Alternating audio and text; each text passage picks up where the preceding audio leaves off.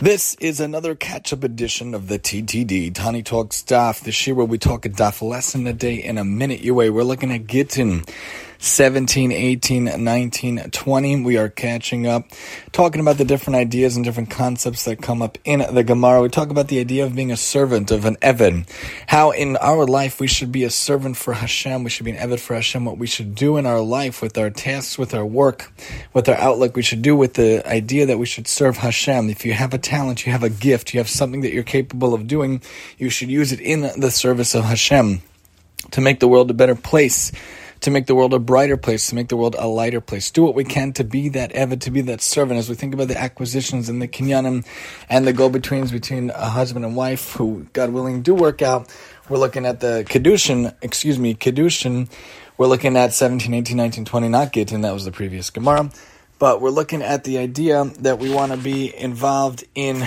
these different aspects of life. We want to be involved in serving Hashem in the right way and doing what we can for Hashem in the right way, being a proper Eved, a proper servant for Hashem, doing what we can to sanctify His name and make the world a better place. Join us next time as we continue a daf lesson a day in a minute way here on the TTD.